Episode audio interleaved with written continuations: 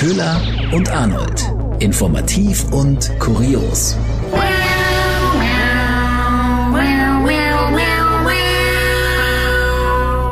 Hallo und herzlich willkommen zu einer neuen Folge Köhler und Arnold. Wir sind Nachrichtensprecherinnen und normalerweise beruflich äußerst seriös, aber hier eben nicht. Mhm. Denn das ist unsere Spielwiese.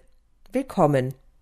Und herzlich willkommen ist Köhler eine super geschlechtsneutrale Formulierung. Ja, genau. Ich wollte gerade sagen, du bist aber sehr genderneutral. Ja, und äh, die Lufthansa hat sich an uns ein Beispiel, an unserer Begrüßung hat sich die Lufthansa ein Beispiel Ja. genommen und wird in Zukunft auch die Fluggäste an Bord herzlich, also herzlich willkommen heißen und nicht Mhm. mehr sagen, sehr geehrte Damen und Herren. Oder Ladies and Gentlemen. Ja, es gibt aber ja Gender-Kritiker Mhm. und die drohen mit dem Verzicht auf Flugreisen. Unglaublich. Also da kaufe ich mir kein 9,99 Ticket mehr nach Mallorca. Wirklich, dachte ich mir auch so. Da wird die Lufthansa jetzt sagen, oh, nee, nee, sorry, nee, wir, wir werden jetzt alles wieder umändern. Das geht nicht. Das geht einfach nicht. Wenn die Gender-Kritiker nicht mehr mit uns fliegen, dann, Dann, dann, sind wir am. Boden. Scheiß auf Corona, aber das macht uns fertig. Ja, genau. Corona gerade so überlebt. aber jetzt, aber jetzt kommt Hauptsache, man kann sich aufregen. mal wieder. Ja, braucht man doch. Sonst, sonst kommt der Blutdruck zu niedrig. Also da, da muss, schon, muss man schon Ja. immer dafür sorgen, dass da die Pumpe auch ein bisschen was zu tun hat. Apropos, Genau. die Pumpe fit machen, finde ich. Da, da kommen wir doch direkt zu äh, Fit for f- äh, 55. Fit for 55. Mhm. Fit- Was klingt, als, als hätte EU-Kommissionschefin von der Leyen einfach mal ihren Ernährungs- und Sportplan ausgedruckt und einmal allen Mitgliedstaaten umgereicht, finde ich. Fit for 55, das ähm, Klimaschutzprogramm der EU. Ja, da ist ja einiges zusammengekommen. Es wurde vorgestellt und natürlich muss es jetzt erstmal noch diskutiert werden. Und bevor wir über die Reaktion reden, würde ich sagen, erklären wir mal kurz, was dieses Paket beinhaltet, oder, Arnold? Machen wir. Die Insiderbox. Mit Fit for 55 will die EU bis 2030 etwas mehr als die Hälfte des CO2-Ausstoßes im Vergleich zu 1990 einsparen. Bis 2050 soll dann praktisch gar kein CO2 mehr ausgestoßen werden. Aber wie soll das gelingen? Ab 2035 sollen keine Autos mehr mit herkömmlichem Verbrennungsmotor neu zugelassen werden. Das Aus von klassischen Diesel- und Benzinern ist also besiegelt. Daneben sind höhere Steuern auf umweltschädliche Antriebsstoffe und Gas und Öl vorgesehen. Heißt, Fliegen, Tanken und Heizen wird teurer. Und für die Industrie sind höhere Abgaben für Importe von klimaschädlichen Produkten wie Zement, Aluminium und Stahl vorgesehen. Ja, die 27 Mitgliedstaaten und das EU-Parlament, äh, die diskutieren das Paket jetzt mit diesen zwölf Gesetzesvorschlägen. Ja, und das kann aber Monate dauern. Und es gibt ja auch schon den großen Punkt, es müssen alle mitmachen. Das ist eben genau da ist der Haken. Was muss passieren, damit das alles irgendwie auch funktioniert? Die EU-Länder und das EU-Parlament, die müssen halt noch zustimmen. Ja, da waren ja auch einige EU-Staaten, die eben schon gesagt haben, ähm, dass gerade für einkommensschwache Familien diese höheren Heiz- und Spritpreise zum Beispiel einfach eine extreme Belastung sein können und ob da die Entschädigungen oder beziehungsweise die Ausgleichszahlungen überhaupt reichen. Das muss alles ganz genau geklärt werden, sonst sagen sie da nicht zu.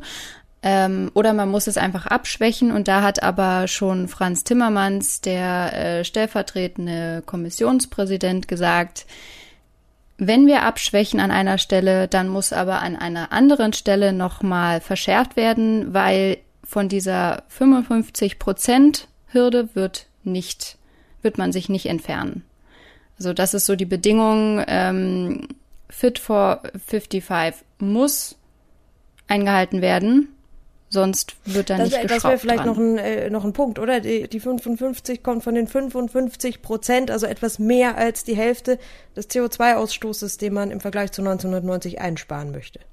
Genau. Und äh, auch Umweltverbände haben sich schon geäußert und das fand ich dann auch ganz interessant, weil die schon wieder gesagt haben, ist ja alles ganz äh, schön und nett und klingt ja erstmal gut, aber die 55 Prozent reichen gar nicht. Es müssten eigentlich noch viel mehr sein und das ist alles viel zu, viel zu schlaff. Aber es ist doch der von der Leyen hat von den ähm, Mann im, ich Mann, Mann auf dem Mond, ich will immer Mann im Mond-Moment sagen, von einem Mann auf dem Mond-Moment äh, gesprochen, was dieses Klimapaket angeht. Und Umweltministerin Schulze meint ja auch, es ist ein, ein historisches Programm. Es wäre ja die, die industrielle Revolution sozusagen, so von der Größenordnung für uns, wenn man das wirklich alles äh, so, so umsetzen möchte. Und Deutschland betont ja auch gerade aufgrund äh, der Hochwasserkatastrophe die Bedeutung des Klimaschutzes wird ja gerade kein Politiker müde, bei uns zu sagen, wie wichtig der Klimaschutz ist.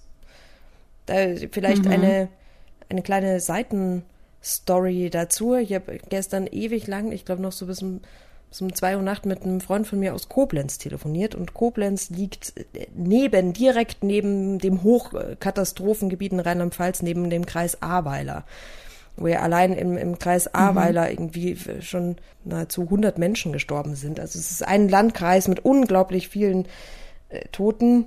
Und was ich sehr interessant fand, was er gesagt hat zu dieser ganzen Hochwasserkatastrophe, dass man in den Nachrichten die ganzen Bilder sieht. Wir kennen die Bilder von Überschwemmungen, von Flüssen, die durch Straßen äh, fließen und alles irgendwie mitzerren und Häuser unter sich begraben und Autos wegspülen. Aber er erzählt diese, tatsächlich diese Dramatik, dass Menschen im Hochwasser sterben und was das für die ganzen Leute bedeutet und wie viel zerstört ist ähm, an Autobahnen, Bahnstrecken und noch viel mehr, aber eben hauptsächlich die Zahl der Menschen, die ums Leben gekommen sind. Diese Dramatik wird in den Bildern der Nachrichten nicht deutlich. Das fand ich schon schon schon krass, krass weil er ja. meint, es ist für das Gefühl, es ist für alle, und er versteht das auch, ist es irgendwie so weit weg. Natürlich redet man drüber, boah, es ist ein schlimmes mhm. Hochwasser mhm. und es ist schlimmer als die Flutkatastrophe 2002. Aber so, er hat das Gefühl, mit allen Leuten, mit denen er spricht, die nicht dort wohnen, sei es jetzt auch aus dem Berliner Raum oder aus Bayern, es kommt es kommt nicht an, was das wirklich für die, für die Leute bedeutet. Und man kann sich es einfach nicht vorstellen. Diesen, diesen Grad der Dramatik und das äh, Koblenz ist ja sozusagen mhm. auch Dreh- und Angelpunkt für die ganzen Rettungshubschrauber und es ist ein einziges äh, Rettungshubschrauber-Gekreise äh, über ihn und ja, wie gesagt, also das ist der äh, Nachbarort ist mehr oder weniger einfach zerstört und die Leute sind gestorben. Das ja, fand ich nur einfach, wenn man, jeder sieht die Bilder, darum fand ich das irgendwie ganz, ganz spannend mhm. zu hören. Okay, man, man sieht es, aber hat, macht sich eigentlich trotzdem keine Vorstellung davon, wie nah es ist und wie dramatisch das für die Menschen dort ist. Ja, da hat ja auch das äh, Bundesamt für Katastrophenschutz äh, nochmal darauf hingewiesen, äh, wie man in so einer, in so einem Katastrophenfall auch sich schon vorbereiten sollte, dass man eben auch gerade, wenn Hochwasser, wenn man in einem Hochwassergebiet wohnt, dass man äh, sich zum Beispiel als Familie schon mal einen einen Sammelpunkt im Haus, so, so, so banal mhm. das klingt, aber sich einen Sammelpunkt im Haus ausmacht, wo sich die Familie trifft, damit gar nicht, weil gerade eben, wenn das, das Mobilfunknetz zusammenbricht, dann kann mhm. man eben nicht mehr schnell sich anrufen oder nur WhatsApp schreiben, sondern dass man sich dort trifft und gemeinsam dann rausgehen kann und nicht irgendwie jeder rennt einzeln raus und dann weiß mhm. man nicht, äh, sind jetzt eigentlich alle raus oder nicht. Also klar, das sind, aber das, das kann man sich nicht vorstellen, dass man überhaupt sich solche Gedanken nee, bei, machen bei muss. Bei uns, wir sind ja sehr verwöhnt quasi an sich. Bei uns passieren ja irgendwie selten ja ähm, Katastrophen dieses Ausmaßes. Man hat aber schon das Gefühl, dass diese Katastrophe es eben den Politikern auch, also auf einmal so deutlich sichtbar macht, dass Deutschland auch Teil eines Klimawandels ist und dass mhm. es hier mhm. ankommt. Und dass einfach was passieren muss. Trotzdem gibt es natürlich auch viele kritische Stimmen in Richtung Paket, mhm. vor allem aus der Industrie und äh, von den Fluggesellschaften, die äh, warnen da vor zusätzlichen Belastungen. Und die Industrie sagt auch, äh, schön und gut, wenn wir da mehr Steuern zahlen müssen, Abgaben zahlen müssen. Nur muss, müssen wir eben auch ähm, wettbewerbsfähig bleiben. Und wenn natürlich andere auf der Welt, also zum Beispiel äh, China oder die USA, dann sowas, solche strengen Maßnahmen nicht machen, dann hängen wir ein bisschen Aber da. es soll ja auch äh, einen Teil geben in diesem Paket, das verhindern soll, dass die Industrie abwandert, dann eben in günstigere Staaten. Ist noch Streitpunkt, wie effektiv die einzelnen Maßnahmen dann auch wirklich sind. Es ist ja jetzt erstmal auch interessant, wie lange sie tatsächlich darüber diskutieren Ja. und ob sie es wirklich schaffen, bei der Marke 55 Prozent zu bleiben oder ob dann doch wieder das Klimapaket umgekrempelt wird. Man wird wird sehen. sehen. Ähm, Köhler, ich möchte dir was, was vorspielen. Ich möchte dir was zeigen. Ähm, to, to get you in the rhythm.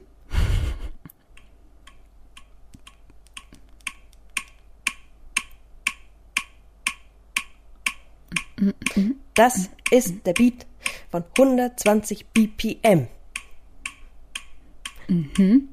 Das ist die Geschwindigkeit. Und das ist die Geschwindigkeit, mit der du Corona-konform Sport machen darfst. Aha. In Seoul, in Südkorea.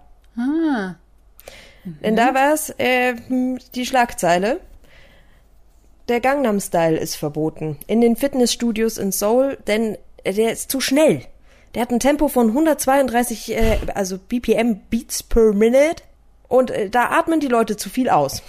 Oh Mann, ey. Ohne Gangnam Style kann ich keinen Sport machen. Jetzt ist das doch genau mein Motivationssong. Oh mein Gott, was soll ich denn Ja. jetzt Sport machen? Ich habe mal, ich hab mal kurz geschaut, so ein bisschen Songvorschläge nur auf, auf die Schnelle. Was hat denn so 120 BPM? Also man könnte dann damit trainieren auf äh, hier Madonna Music. Music makes the people come together, yeah.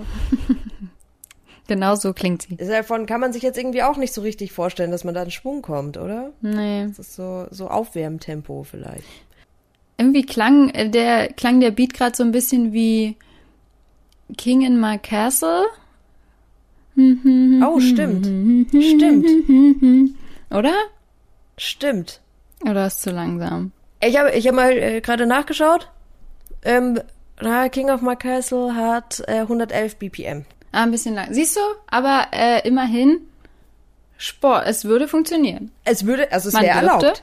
Dazu dürftest ist wahrscheinlich eher so. Schrittgeschwindigkeit, Ja. ne? Dann, also Joggen ist dazu dann nicht so geil. Ja, vielleicht auf dem Stepper dann, oder? Hm, stimmt. Oder 120 BPM hat auch ähm, Yes Sir, I can boogie.